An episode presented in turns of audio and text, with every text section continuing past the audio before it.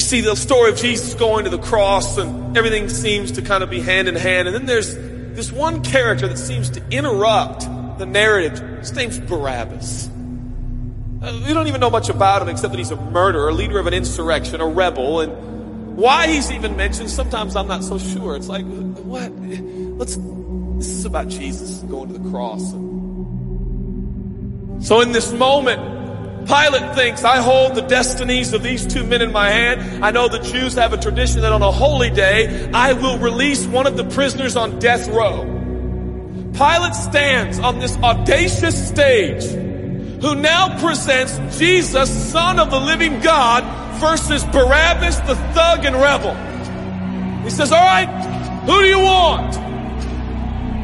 This is blasphemy. This is, this has gone too far. There's no comparison. This is a rightful prisoner, a man who should be on death row. He's a rebel against Rome. He leads a, a rebellion. He murders people. He's a bad man. He's a thug and he's a crook. He deserves the chains and he deserves the crucifixion. Jesus? What has he done but heal, restore, deliver, set free, Open blind eyes, open deaf ears, heal the lame and the leper. What, what has Jesus done? Who do you want? We, we want Barabbas. Yeah. Give us Barabbas.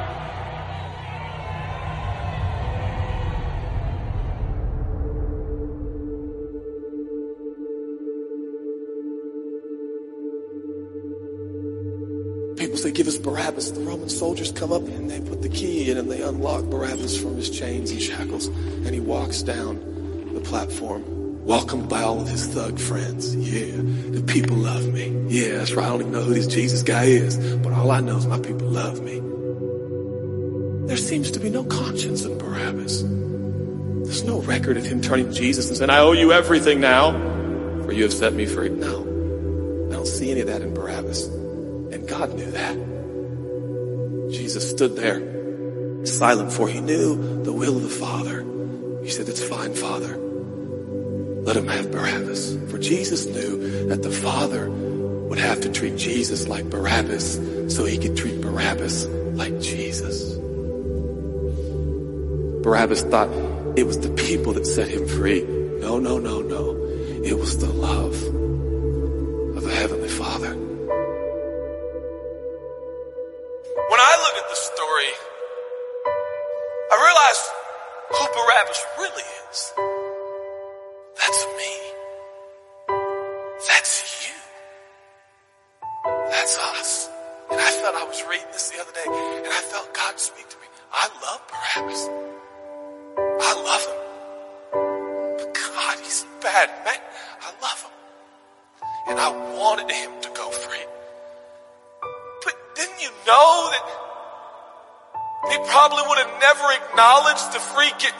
but I love Barabbas. For while we were still sinners, Christ died for us. God sent his son for Barabbas, even the one he knew would walk away from Jesus and his free gift and never come back. He loves him. And the nerve, the gall, and the audacity of believers to think I got saved by grace, but now that I'm in this deep, dark place of bondage, I better work hard to get myself out. What? That's the opposite of the gospel. Are you bound? Are you held under the power of this temptation, this sin? You feel like it's controlling you? What are you gonna do? I'm gonna shake myself free. Stop it! No, you won't. You're no match for the powers of hell and the urges of sin. Will not overcome it and you will never overcome it. You'll just be another statistic. There's no answer within yourself. Your own marriage, your own goodness, your own discipline, your own devotion will not save your marriage and will not save your kids. There's only one. And he's the one that took your place. He's the one that stood silently on the platform with Pilate and said, yes, let him have Barabbas. Take me. How many times have I stood on that platform with Pilate and Jesus and I'm the Barabbas and they start to take my chains off and I say, no, no, I deserve this. I deserve the guilt. I deserve the shame. I deserve the consequence. I deserve it. Jesus seems to look at me, say, no, son, let me have it. Let me have your sin. Let me have your pain. No, God, I did it to myself. I deserve it. My marriage won't make it. This is what I deserve. I deserve divorce. I deserve poverty. I deserve sickness. I deserve it all. No!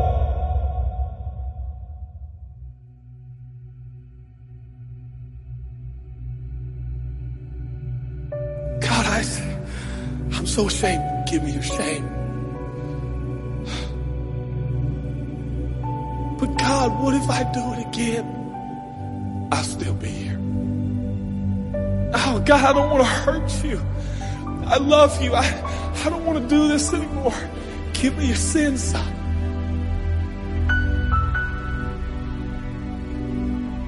This is all we got.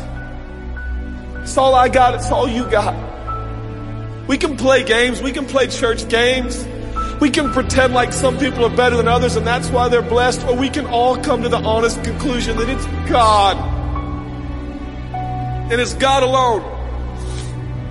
The greatest challenge is not your discipline, your devotion, your focus. Your greatest challenge is believing the gospel. Could it be that there's a God with a love so scandalous, so wide, so deep, so vast, so high, so expansive, so welcoming, so inclusive. Let me have your sin, son. Okay. And I give him my sin. I stand in this empty space of forgiveness and acceptance while Jesus walks off to the cross that I deserve. I see him, I see him walking to the post to be whipped. As I stand a free man, all the attention is turned now. And I feel the love of God saying, go son, live your life. I'll pay the price. Where did we get off thinking that we were gonna set ourselves free? It's still Jesus. It'll always be Jesus. It'll never stop being the power of Jesus. If His blood is sufficient for your salvation, His blood is sufficient to sustain you through every challenge and every sin and every temptation. Jesus is enough.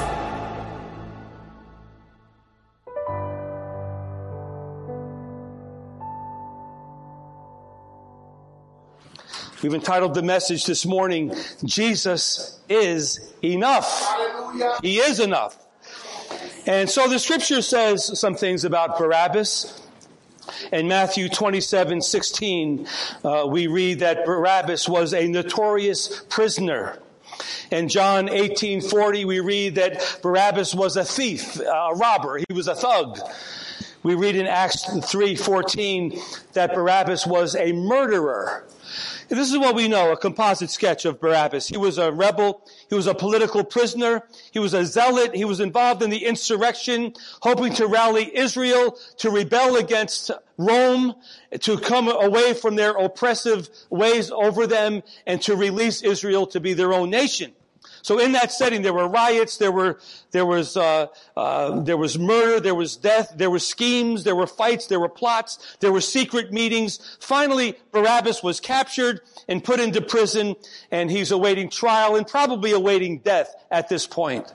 So here we we have a picture of a conflict between Jesus and Barabbas. You know the story. Jesus preached that he was a king. He was a king of the Jews. But his kingdom was not here, his kingdom was there. And he, he said that he was the way, he was the way, the only way to get to that kingdom. Barabbas, however, was fighting for a different kingdom here on earth. To be free of the oppression and repression and control of Rome over Israel. And they both stand accused and both stand sentenced before Pilate. Barabbas and Jesus. What a contrast in personality and belief and position. And then we have we have the story of Pilate mixed in there. Pilate was the Roman governor at the time over Judea. And as was the custom during the Passover season, which it was, they said, well, in order to try to appease the, the Jews, we'll release a prisoner during this season to kind of give them a little bit, uh, a little bit of peace, a little bit of a reason to have, to find favor with Rome. And so he, he brings this story before the people. And, and in the meantime, Pilate's wife, if you know the story, his wife was having dreams about Jesus. And she told Pilate, her husband, she said, listen, have nothing to do with this man. He's a just man. He's a good man. Leave him alone. And Pilate's in total conflict about what to do. And he decides, well, I'm going to, I'm going to wash my hands of this, but I'm going to bring the, the problem to the people. Maybe thinking the people would choose the better one to release. But when he presented the case, he said, who do you want? Barabbas, the murderer, the rebel, the zealot? Or do you want Jesus, the so-called king of the Jews, who preached truth and righteousness and healed the sick and delivered the oppressed. Who do you want? And the people cried out like with one voice, we want Barabbas, give us Barabbas. And he said, what about Jesus? And they said, crucify him. And to make matters worse, just five days before this, this day, five days before we read in the scripture that as Jesus came into town that day, riding on the donkey, the multitudes were crying out, Hosanna, Hosanna, blessed is he who comes in the name of the Lord. Hosanna means Lord save us. So here they are on a Sunday, on the first day of the week, praising Jesus and honoring him, welcoming him, him into the city. And five days later, they're, they're realizing his kingdom, we, we want a kingdom now. We don't want to wait till later. And they're saying, we reject him, crucify him, and give us Barabbas. And so this conflict between good and bad and life and death and a kingdom here and a kingdom there and spirit and flesh and light and dark, it continues to this day. And here's the thing, decisions must be made. Who will we choose? Who will we follow? Who will we identify with? Now, over in John's Gospel, if you want to turn there with me, this whole concept is presented pretty well in John's Gospel, chapter 1. For he says, I'm going to paraphrase verses 4 through 13. He says that in Jesus is, is light and life. In Jesus, the, the light shines in the darkness. But he says that the darkness did not comprehend the light. So God sent a witness. You know, in a court of law, I don't know if anyone's ever been in a, in a court of law. I uh, hope you haven't been on the, on the stand, but anyway, but you, you may understand, sometimes a lawyer will call a witness to come to speak on behalf of the person being charged. And a witness will vouch for them, give a good word and stand up for them, tell, tell something positive about them. Well, in this case, God in his infinite wisdom brought forth a witness for Jesus. And the witness's name was John the Baptist, not John who wrote this. This is John the Apostle. But John the Baptist stood up as a witness for Jesus. And he said things like, Behold the Lamb of God who takes away the sin of the world. He said things like, it's not proper for me to even untie his sandals. He said things like, he must increase, I must decrease, but he, Jesus, must increase. And he said that I baptize with water, but he'll baptize with the Holy Ghost and with fire. And so, but the world, it says in John chapter 1, the world did not understand this. The light was rejected. And even by Jesus' own people, he was rejected. Now we all have our own people, you know, our family, our friends, our little community that we come from. Like, you know, I have my people, you have your people, you know. Well, Jesus had his people, and his own people rejected him. And so it says then in, in verse number 12, John chapter 1 verse 12, the Lord says, but as many, whoever would receive this Jesus, Jew or Gentile, whoever it is, enemy or friend, good or bad, whatever, anybody, anyone who would receive Jesus, God has given them the right to be called a child of God. Because now they're not born of flesh and blood, but they're born of the Spirit of God. And so the invitation is open for anyone to receive Christ. Now we know from John 3, 16 and 17 That God so loved the world, right? That he gave his only begotten son.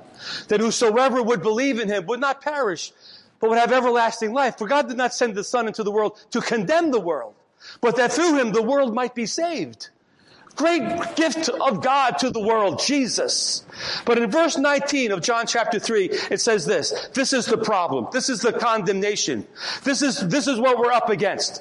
Because the light came into the world, the light was rejected by the world. People chose darkness over light because if they chose light, their deeds would be exposed. And thus we live in this situation where there's conflict between Barabbas and Jesus, light and dark. But let me give you a news flash right here. Guess what? Without a savior in our lives, every one of us is Barabbas. We're all Barabbas. We're all standing there condemned to die for and live in eternity in darkness without a savior.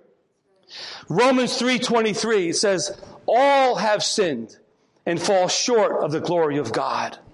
You know, when I first read that many years ago, I, I was really astounded by the word all.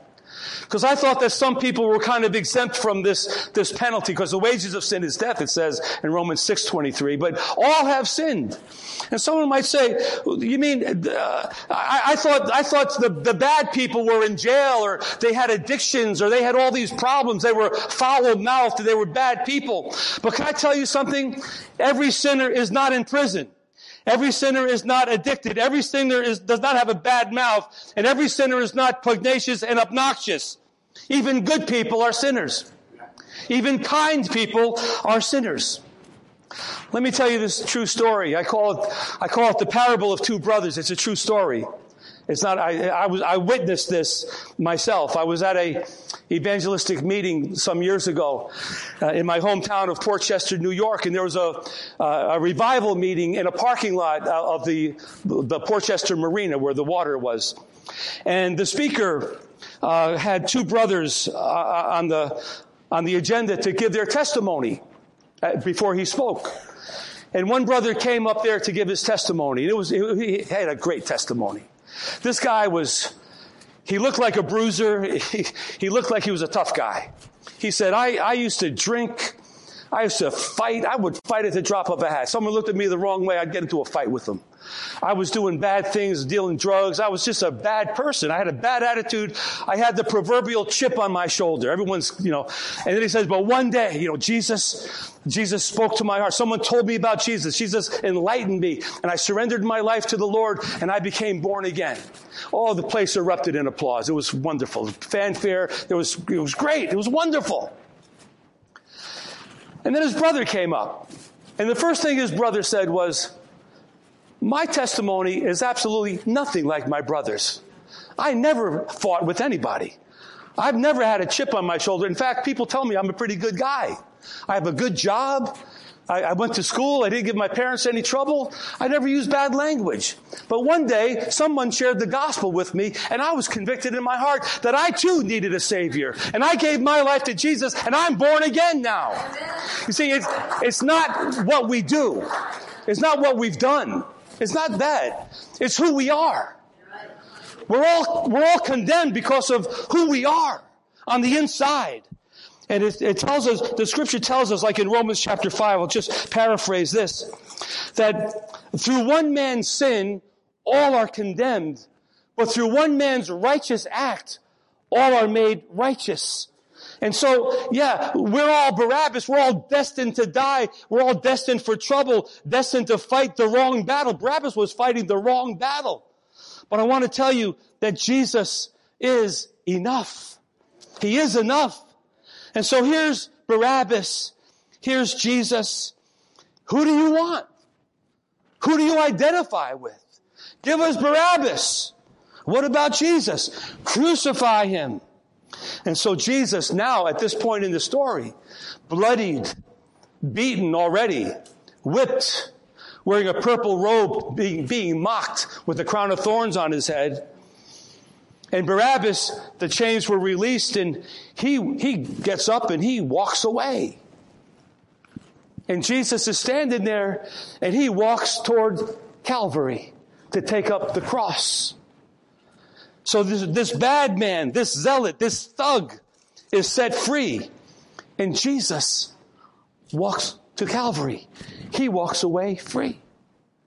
This is reiterated throughout the rest of the gospel and the rest of the epistles in the New Testament. For Paul says in Romans 5 8 that God demonstrates his love for us and that while we were still sinners, Christ died for us. People tell me often, I, I want to wait till I give my heart to the Lord till I got things straightened out. And I say, man, you're never going to get things straightened out. What do you mean straightened out? God loves you in your sin. He loves you in spite of your sin. He loves you in spite of yourself. That's God's nature. He loves us enough to send Jesus, his son, to the cross to die for us. So Jesus is enough to take us off the hook, to let us walk. He takes the punishment for our sin, and he, he stands there broken while we walk away free. Now in the gospel we learn that Jesus came to bear our sin. He came to pay the price for our sin. He came to do what we couldn't do. He came to give his life as a ransom that we will no longer be doomed to an eternity of damnation and hellfire. And I wonder, just because I'm a curious person, whatever happened to old Barabbas? You know, unfortunately, we don't know what happened to Barabbas. There's no other follow up in the epistles. I would love to think that as he walked away, as he realized the, the, unfolding of events, he must have known something about the culture and, and, what Jesus stood for. And when Jesus died later that day, you know, the earth quaked and things happened. And I hope that maybe he was convicted of his sin. Maybe he gave his life to the Lord. We don't know that for sure.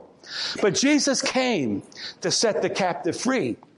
I, I, equate Barabbas with maybe like almost like a Peter. Like he could be like a Peter if he gave his heart to the Lord.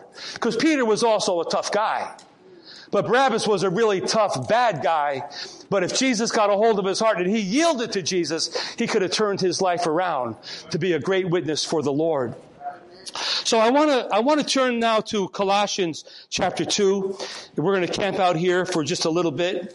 And I want to preach the main part of the message from Colossians chapter 2 verses 6 through 12. And the topic is Jesus is enough. I'm going to try to explain from the scriptures what he's enough for. Because you might be thinking, well, what is he enough for? Just to get me out of a jam? See, some people think that. I used to think that. In fact, one time I was in trouble. I remember I was in trouble uh, before I was saved.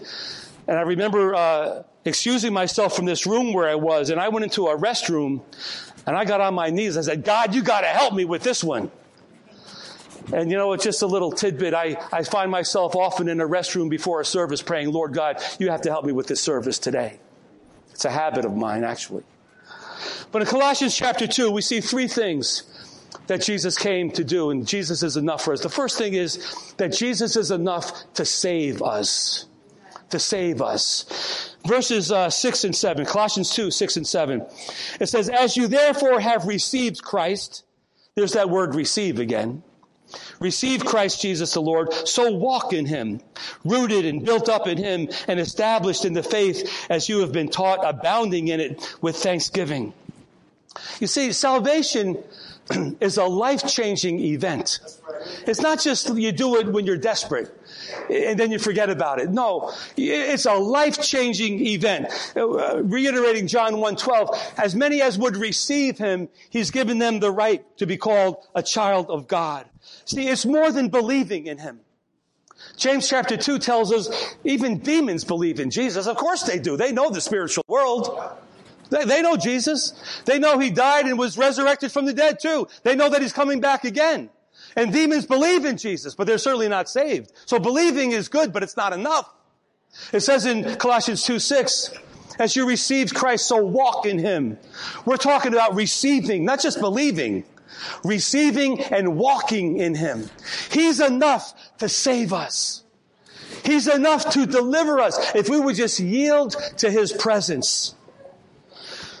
So then we, we read in verses, uh, well, verse 7, it says, rooted and built up and established. Can I tell you something? Your money won't save you. Your education won't save you. And I'm, I'm not opposed to money and education. I'm not opposed to successes and doing things. I'm all for that, but it won't save you. You, you, you may think, well, if I only do this, you know, I, I'll be all right. No, you'll be all right in this life perhaps, but you won't be saved. So see, we're talking about believing and walking in Christ. We're talking about a radical salvation. But you know what? Just think if Barabbas gave his heart to the Lord, would that not be a radical salvation? But we're all Barabbas in different degrees, but we're all Barabbas. So when we surrender to the Lord, it's not just like, okay, Jesus, I believe in you, you know, okay, bless me now. No. I believe in you and I'm going to walk in you. I receive you. I walk with you every single day. That's what salvation is. And I, I'm, I'm at this place where I, I'm convinced that, that Christian people, are the most uh, mature and uh, what's the word I'm looking for? Most um, put together people on the face of the earth. Why? Because we're so good? No, but because we have a Savior that leads us along the path. And I know we're all a work in progress. But as a saved person, we know, we're saved, we got saved, we're being saved, and we will be saved, you know? And as we're being saved and walking it out, we're the most blessed people on the planet because we know who our Lord and Savior is. And then it's verse number seven, it says, you know, as you as you receive Him, as you're walking with Him, you're rooted, you're grounded, you're built up, right? You're established in the faith and you're abounding in the faith with thanksgiving. What a way to live, man. What a way to live. I'm grounded. I'm rooted. I'm established. I'm abounding in this with thanksgiving in my heart. So yeah, Jesus is enough for salvation. We are Barabbas and Jesus came to rescue us. I knew a young man many years ago that tried his best to live a godly life, a good life. He tried everything to be happy, to be successful. He tried everything to succeed. He even went to college, tried to make his parents happy. He ended up being beaten down by the world, being kicked out of college, cut from the basketball team. All the rock bands he was in failed. All the relationships failed. Turned to booze and drugs and immorality. He even tried not doing those things to find a connection with something bigger than himself. Ended up with a year's probation and a broken heart until somebody said, Rick, man, you got to get right with Jesus. My friend Lenny, thank God for my friend Lenny. He told me there's a better way to live. And I can tell you right now, salvation has come to my house. Uh, salvation has come to my house. And I don't need to tell anybody. I'm not perfect. I don't need to tell you that. But, but God is in my heart. God is with me. He is enough to save me. Yes, I went to the reunions two weeks ago. I'm still talking about it. But there I was, man. I didn't know what, what people were going to say. You know what? You know what people said? My friend Vinny, he said, Rick, you know what? I'm proud of you. I said, thank you, Vinny. he said, you know, you really, you, you suck it out. You did, made something of yourself. I said, well, praise God. You know what I mean? But I know I'm a saved person. And, I, and the Lord could take me anywhere. I'm not afraid anymore. I could go anywhere now. But Jesus is enough to save your life.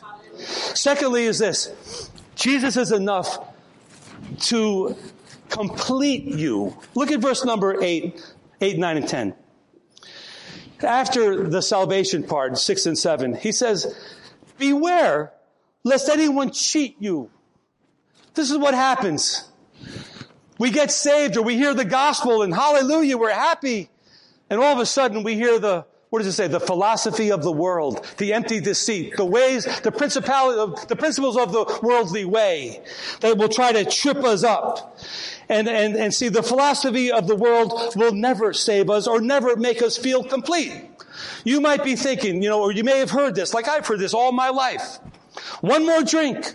One more night out, one more sexual conquest, one more thing to accomplish, one more course to take. Uh, if I only get that one job, if I only marry the right person, if I only live in the right place, if I only do this or do that, or if I can only keep up with the Joneses, but all the philosophies of the world and every culture and every nationality has it. And let me, let me tell you this. It's not a white thing or a black thing or a brown thing.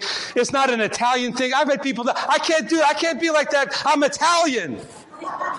And I say, what are you talking about? And someone says, I'm Dominican. Well, I'm Puerto Rican. All right. I'm Af- African American. I'm Kenyan, whatever. It's all the same problem. I've had people, I, and Scottish as well, Sandy. I don't want to leave out the Scots, you know. What I mean. But, you know, I've had people tell me it's the way my culture is. And I say, welcome to humanity. because it's all the same. It comes out a little different way, but it's all the same. The philosophy of the world will never make us complete. Look at so so avoid the, these things, right? The, the philosophy, empty deceit. For in Christ, verse number nine, dwells all the fullness of the Godhead. In Jesus is all the fullness of God. And now God is in my heart. Guess what that does to me? Verse number 10. It makes me complete in Him who's head of all principality and power. I can stand complete in him because Jesus is in me. The finished work of Calvary is now at work in my life and I am complete. Galatians 4 verses 6 and 7. It says, paraphrase, because you're now sons of God, God has sent His Spirit into your hearts by which you can now cry out, Abba, Father. That's, that's what was missing before. I could never say, Abba, Father. I'd cry out, Oh God. You know, like, where are you? But now I cry out, Oh God, you're my Father. We have relationship. Hallelujah. And in that relationship, I stand complete in Him. He says, you're no longer slaves to sin, the flesh, to the world, to the philosophy of the world. You've been released from that. You've broken free from that to be a child of the King of Kings. And if a son, it says, then an heir of God through Christ Jesus. So Jesus in Colossians 2.10, He is enough to make us complete. And as Christ is working in us, I'm telling you, Christian people, we have the most on the ball than anybody and we're all a work in progress. We've never, none of us have arrived yet, but we're on the way. And because we're on the way, we have a lot on the ball. We're complete in Christ Jesus. Amen. The third reason is this Jesus is enough. Verses 11 and 12. Verse number 12 says, see where it says it right there? You also were raised with him through faith yeah, verse 11 says, we've been circumcised, not with the circumcision with hands. Like in the Old Testament, the believer, the men would be circumcised to, to demonstrate they were God's people. The flesh was cut to be symbolic of sin being cut away from their lives.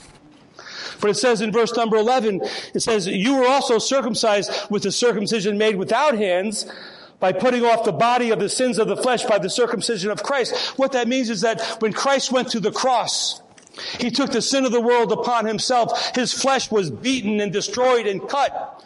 And when that happened, he, he took that sin of, of flesh upon himself. And when we receive that, we receive the circumcision of the flesh. We're made clean. We're cut away from the sinful life because of our relationship with Jesus Christ. And then verse number 12, it says, we've been buried with him through baptism. We're raised together by faith as God raised Jesus from the dead. Ephesians chapter 2, great chapter, says, we who were once dead in our sins, God has made alive. And now we sit in heavenly places, uh, really awaiting for the Lord's return. But, you know, you ever hear the saying, well, life begins at 40? Or after you hit 40, they say life begins at 50. After you hit 50, they say, well, life begins sometimes after 50. But no, no, no. Life begins when you get saved. That's when life really begins. And the earlier the better, but you know what? You gotta take it when it lands. I was I was 26 when I got saved, and uh, you know over the years I would share that story, and I'd say, "Man, I always wish I was younger when I got saved." And someone said, "Well, you know what? Thank God you got saved when you got saved." I said, "Oh man, I do. Believe me, I do. I just wish it was 10 years early. It would have saved me a lot of a lot of heartache." But anyway, it is what it is. And wherever we are, that's when, that's when life begins. I can tell you, my life began when I got saved. Absolutely. You know what God did for me after He saved me? The next thing He did for me, He gave me that young lady from my wife. That's, that's a second blessing in my life right there. In fact, I can't talk about getting saved without talking about what God did for me. What He did for me, He saved, He forgave me of my sins, but He gave me a wife like six weeks after that.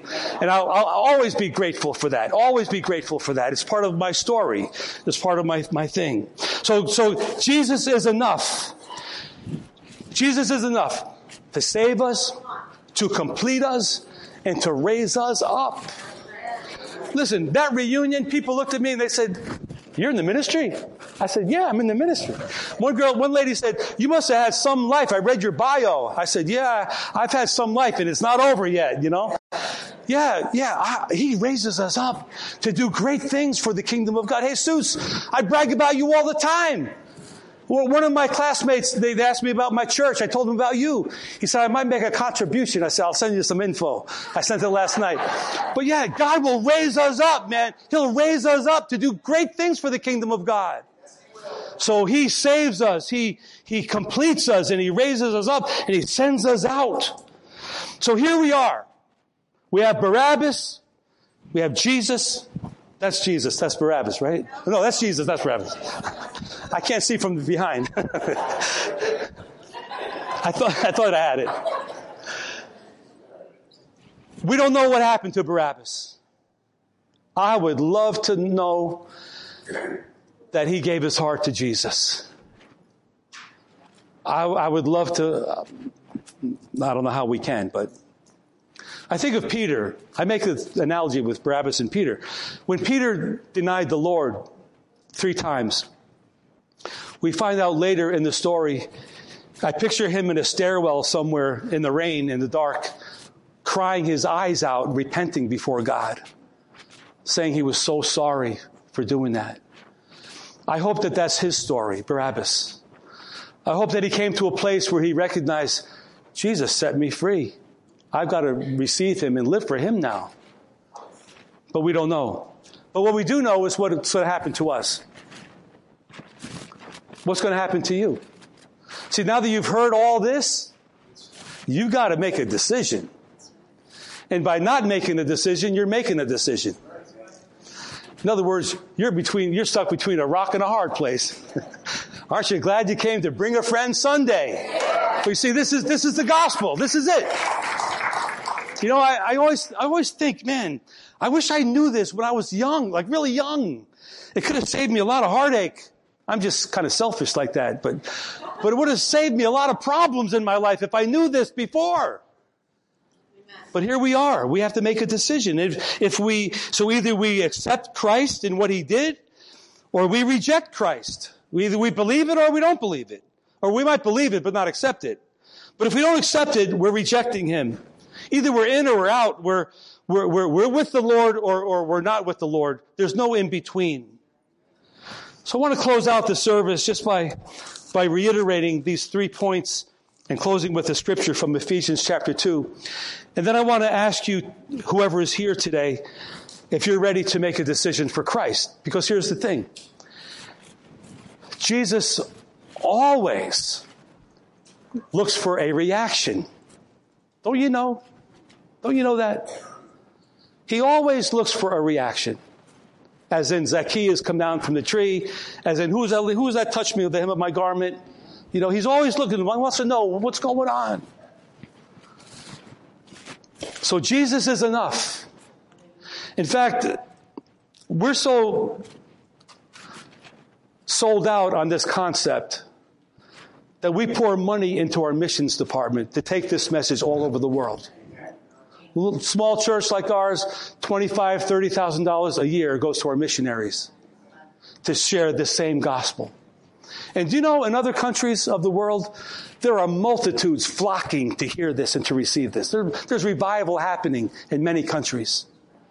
Other countries like in Europe, Northern Europe, very cold towards the gospel, although there's remnants of revival happening. But we take this message all over the world. This is what we do. We believe this. In fact, the early church died for this.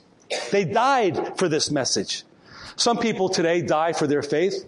We may take a little ridicule here and there, but we're blessed to live in America. We're, you know, we don't really suffer that much for it, but we might get some uh, dirty looks or bad comments, but uh, really we don't suffer too much, but people do die for their faith. So let me tell you without any hesitation, Jesus Christ is enough to save you. You don't need anybody else or anything else. Jesus is the Savior. But He puts it out there for you to either take or reject. Jesus is enough to complete you in Him. You know, that, that's a loaded statement right there. What, what I'm talking about, eh, let's say, let's say the, the, uh, the after effects of sin. Okay? So yeah, God forgives us of our sin, right? Hallelujah. But there's after effects of sin. Like the consequences of sin. The, the heartache, the mental anguish, the things we have to repair as much as we can because of our sinful lifestyle. God helps us be complete to work out all those things we have to work out. It's deep. And God, Jesus is enough to now raise us up to be a new creation, to be somebody different than we used to be, give us a purpose and a, you know, give us value and sends us on a mission to be a light for Him. So Ephesians 2 says this, 8 through 10. By grace you've been saved through faith. God's grace, your faith. That not of yourselves. It's a gift from God. You can't earn it. You can't buy it. You know, you can't do something to get it. It's not of works, it's a gift, lest anyone would boast. For we are God's workmanship. I can't get away from that word workmanship. We are God's poem being written. We are God's story being told. We are God's painting being etched on the canvas. We're His workmanship created in Christ Jesus for good works. That's why I'm so happy for Peter, because something was unlocked in his heart to do good things for the kingdom of God. Instead of being rough and tough and always speaking out of turn and denying the Lord, he was a changed man. That's why I hope Barabbas came to that place, we turned his life around. He wasn't made for that. He was made to live for God.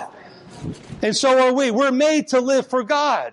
This is one of the great mysteries in my life that I, I realize what it is now, but I, at the time I wondered, why was I always so unhappy? Why was I never really fulfilled in my life? I, I did some good things, had a good family, but there was always something in the back of my mind saying, man, something's not right. Because I wasn't made for that. God had a different thing for me to do.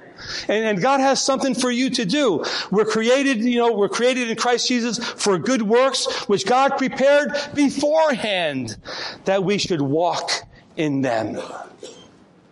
Yeah, we should walk in them. It's not just believing.